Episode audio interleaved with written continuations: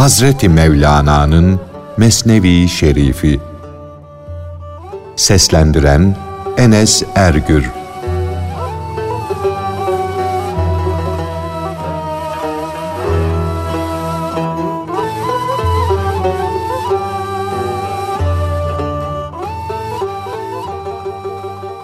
Yahya aleyhisselamın anasının karnındayken İsa aleyhisselama secde etmesi.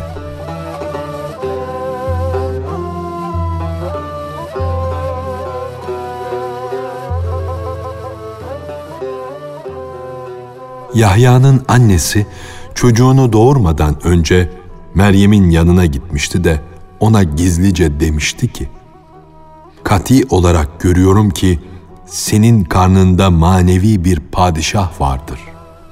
O, ulul azim, her şeyi bilen bir peygamberdir. Benim karnımdaki çocuk, senin karnındaki çocuğa secde etti de, onun secdesinden bedenime bir titreme düştü. Meryem de, ben de karnımdaki çocuğun secde ettiğini hissettim, dedi. Ahmaklar, böyle şey olmaz.'' bu masalın üstüne bir çizgi çek dediler. Çünkü bu yalandır, yanlıştır. Çocuğunu doğururken Meryem akrabadan da, yabancıdan da uzaktaydı. Çünkü Hazreti Meryem şehirden dışarı çıktı, doğurmadıkça şehre girmedi. Ancak çocuğu doğunca onu kucağına alıp soyunun sopunun yanına geldi. Yahya'nın annesi onu nerede gördü de karnındaki çocuğun secde ettiğini ona söyledi. Ufukların ötelerinde bütün yeryüzünde olup biten işleri ancak haktan ilham alanlar bilir, görür. Yahya'nın annesi görünüşte uzak bile olsa Meryem'in yanına gelebilir, onun gözüne görünebilir. Beden kafes kesilir, göz göz olur, her taraftan bir pencere açılırsa, gözleri kapalı bile olsa o kişi dostu görür. Ey zavallı kişi! Hz. Meryem'in baş gözü ile de can gözü ile de görmediğini düşün. Bundan ne çıkar? Sen bunun mana yönünü düşün. Kıssadan hisse al. Kardeşim, hikaye ölçeğe benzer. Mana da içindeki tanedir. Akıllı kişi mana tanesini alır. Alınıp götürülse bile ölçeğe bakmaz. Her ne kadar aralarında bir söz yoksa da sen gül ile bülbülün arasında geçenlere kulak ver. Bunlar için yazılan şiirleri oku. Aziz dost, mum ile pervanenin başından geçenleri, uydurulan hikayeleri dinle de sen söylenenlerin ötesine geç. Manasını anla. Aslında bunlar arasında bir söz yok. Macera yok. Ama sözün sırrı var. Manası var. Sen kendine gel de yükseklerde uç. Mana yönüne var. Baykuş gibi aşağılarda uçma.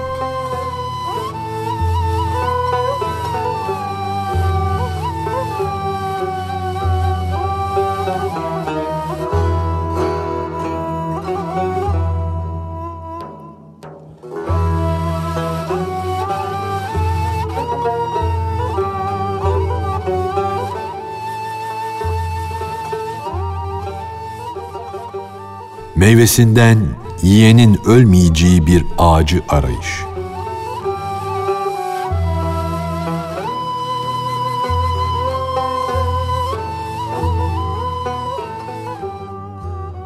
Bir bilgin masal olarak dedi ki, Hindistan'da bir ağaç vardır.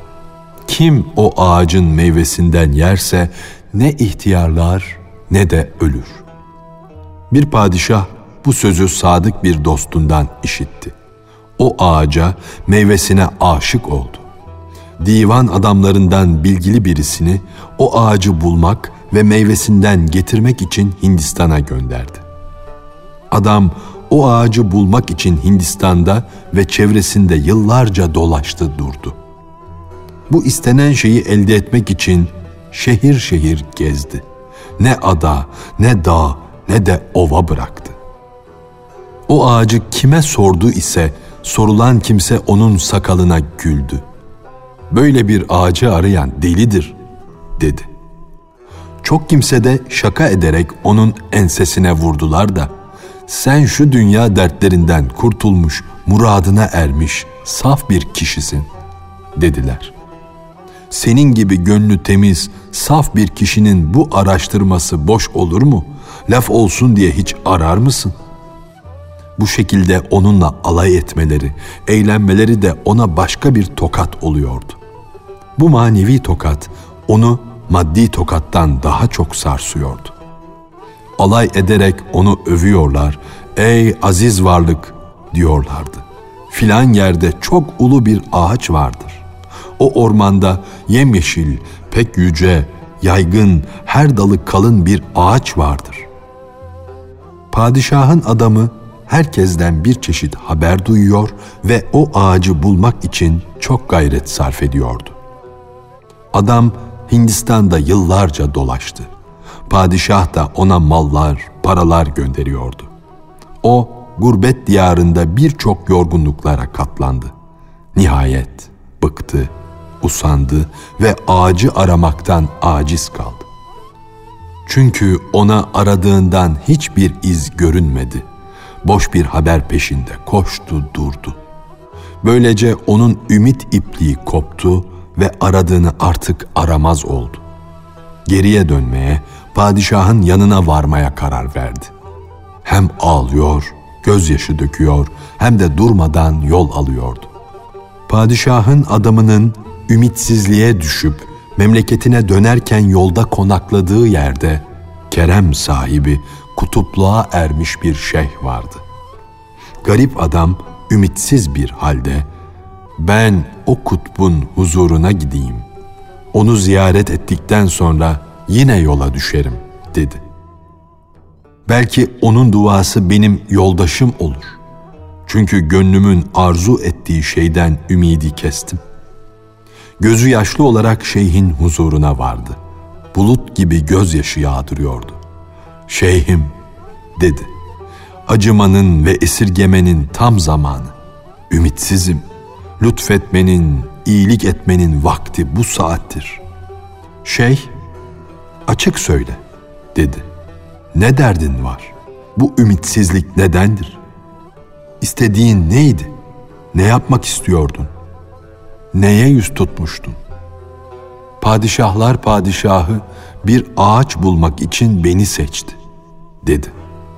Dünyada eşi pek zor bulunur bir ağaç varmış. Onun meyvesinde abı hayat gizliymiş. O ağacı yıllarca aradım. Sarhoşların alayından, beni maskara yerine koymaktan başka hiçbir belirtisini bulamadım. Şeyh güldü ve ona dedi ki, Ey gönlü temiz, saf kişi, bu ağaç bilgili kişilerdeki bilgi ağacıdır. Yani bilgi sahibindeki bilgidir. O bilgi ağacı çok büyük, çok yüksek, çok yayvandır. Allah'ın uçsuz bucaksız, her şeyi kaplayan büyük denizinden meydana gelmiş bir abı hayattır. Ey hiçbir şeyden haberi olmayan kişi! Sen surete, görünüşe kapılmışsın da bilgi ağacını bayağı ağaç sanmışsın.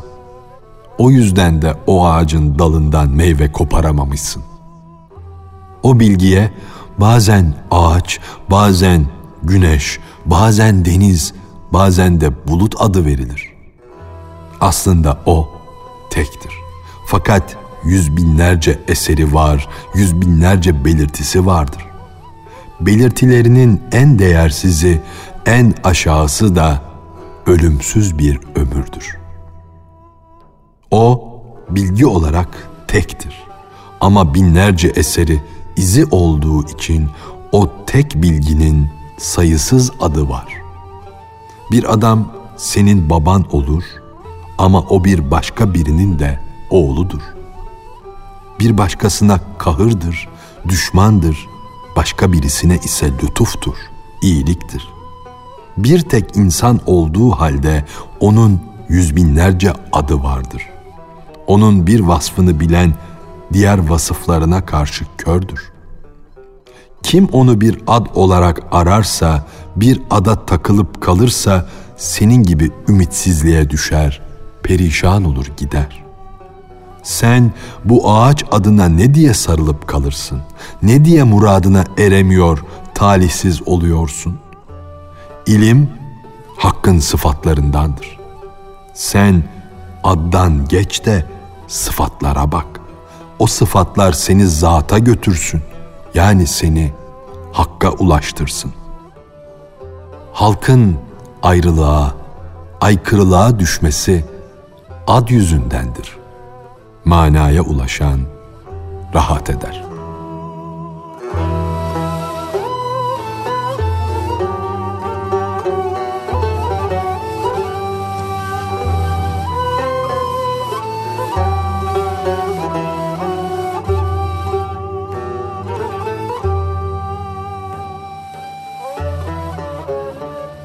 Üzümü her biri başka bir adla tanıyan dört kişinin üzüm için kavgaya tutuşmaları.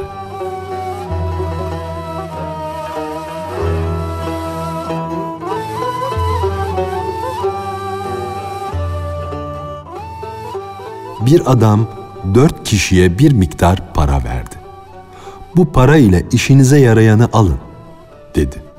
Dört kişiden biri bu parayı Engür'e verelim dedi. Öbür arkadaş Arap idi. Aksilik etme dedi. Ben engür istemem. İnep isterim. Onlardan birisi Türk idi. Ben inep istemem, üzüm isterim dedi. Rum olan bir başkası bırakın bu lafları dedi. Bu para ile istafil alalım dedi. Derken dört kişi birbirleri ile çekişmeye, dövüşmeye başladılar. Çünkü adların anlamından haberleri yoktu. Onlar ahmaklıklarından birbirlerine yumruk atıyorlardı. Çünkü bilgiden bomboş, bilgisizlikle dolu idiler. Orada çeşitli dil bilir, sır sahibi üstün bir er bulunsaydı onları uzlaştırır, barıştırırdı.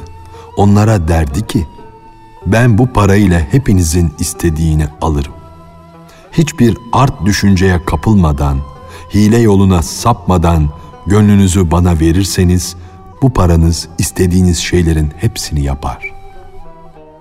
Bu paranızla dördünüz de muradınıza erersiniz. Dört düşman uzlaşır, birleşir. Sizin her birinizin sözü ayrılık belirtir, savaş doğurur. Fakat benim sözüm uzlaştırır, birleştirir. Yazık ki Türk, Rum ve Arap'ın kavgasından engür ve inep şüphesi çözülemedi. Mana dillerini bilen bir Süleyman gelmedikçe bu ikilik ortadan kalkmaz.''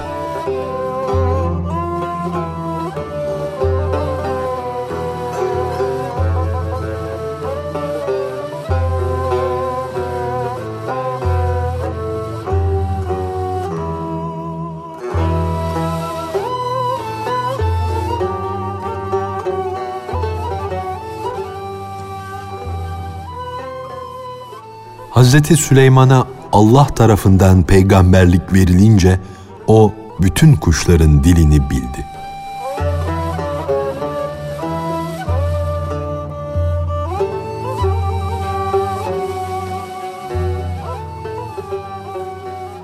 Süleyman aleyhisselama Allah tarafından peygamberlik verilince bütün kuşların dilini bildi.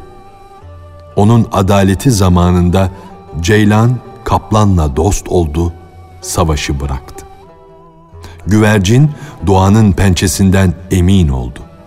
Koyun kurttan çekinmemeye başladı. Süleyman peygamber düşmanlar arasında ara bulucu oldu. Onları barıştırdı. Bütün kuşlar arasında birlik görüldü. Ey azgın gafil! Sen bir karınca gibi ne diye tane peşinde koşup durmadasın?'' Aklını başına al da Süleyman'ı ara. Onu bul. Madde peşinde koşana, yem arayana yem, tuzak olur. Fakat Süleyman arayan hem Süleyman'ı hem de yemi elde eder. Yani hakikati bulur. Şu ahir zamanda can kuşları bir an için olsun birbirlerinden emin değildir. Halk nefsani gıdalar yüzünden birbirine düşmüşlerdir. Bizim devrimizde de bir Süleyman var. Bizi barışa o kavuşturur. Cevrimizi, cefamızı ancak o yok eder. Hiçbir ümmet yoktur ki kendilerine Allah'ın rahmetini müjdeleyen, azabından korkutan bir peygamber gönderilmesin.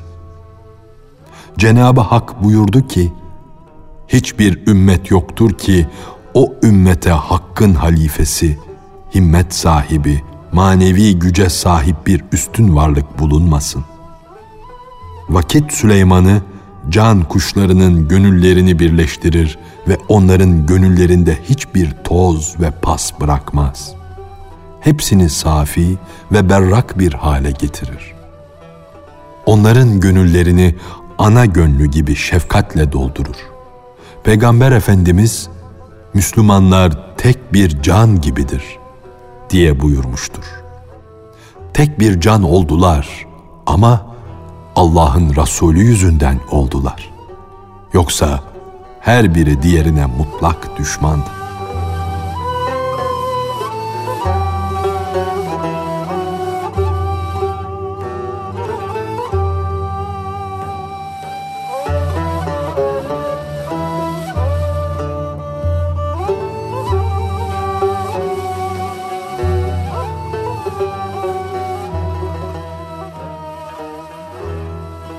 Peygamber Efendimizin kutluluğu yüzünden ensar arasındaki düşmanlığın dostluğa çevrilmesi.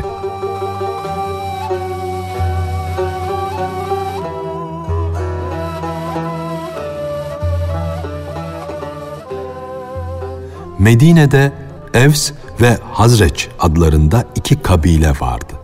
Bunlar birbirlerinin kanını içecek can düşmanları idiler. Hz. Mustafa'nın feyzi ve Müslümanlığın nuru ile onların eski kinleri yok oldu gitti. O düşmanlar önce bağdaki üzümler gibi yani üzüm salkımındaki taneler gibi birbirlerine bağlı idiler, birbirlerinin kardeşi idiler. Müminler kardeştir. Sözünün tesiri altında kaldılar da sıkılmış üzüm taneleri gibi ezildiler, bir oldular. Salkımdaki üzümler görünüşte birbirlerinin kardeşidirler. Fakat sıkılıp ezilince birleşirler, tek bir sıra olurlar. Kafir koruk ile mümin üzüm birbirine zıttır. Çünkü biri ekşi, biri tatlıdır. Fakat koruk olgunlaşıp da üzüm halini alınca aradaki zıtlık kalkar, o da üzümün iyi bir dostu olur. Taş kesilen, ham kalan koruğu Cenab-ı Hak ezelde kendisine iman tatlılığı verilmeyen kafire benzetmiştir. O ne kardeş olur ne de bir tek can olur. O kötülükte iğrenç bir dinsiz olur kalır. O iğrenç dinsizin gönlünde gizlediği şeyleri kaderin sırrını söyleyecek olursam, dünyada akıllar şaşar, anlayışlarda fitneler kopar, insanlar sapıklığa düşer. Hakikati göremeyen kör kafirin sırrının söylenmemesi daha iyidir. Nasıl ki cehennem dumanının İrem bağından uzak kalması daha hoştur. Ümitsiz olmamak gerekir.'' Kafir koruklara da Allah acır. Onların içindeki istidatlı iyi koruklar sonunda gönül ehlinin nefes ve terbiyesiyle müminlere karışır. Bir tek gönül sahibi olurlar.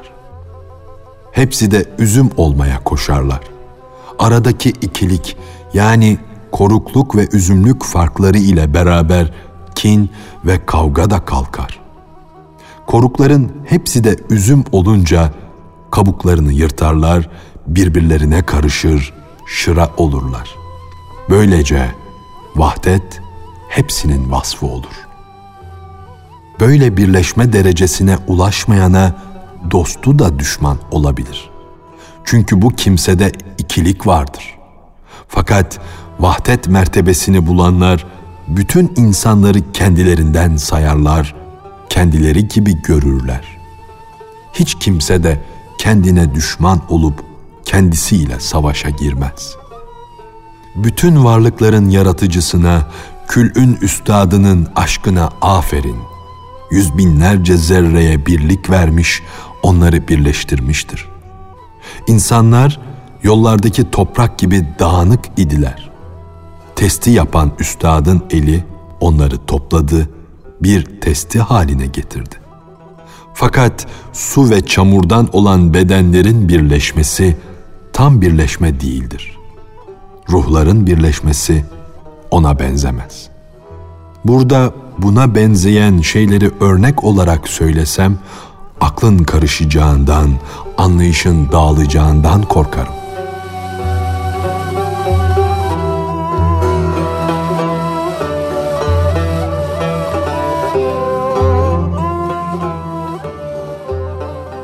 Hazreti Mevlana'nın Mesnevi Şerifi.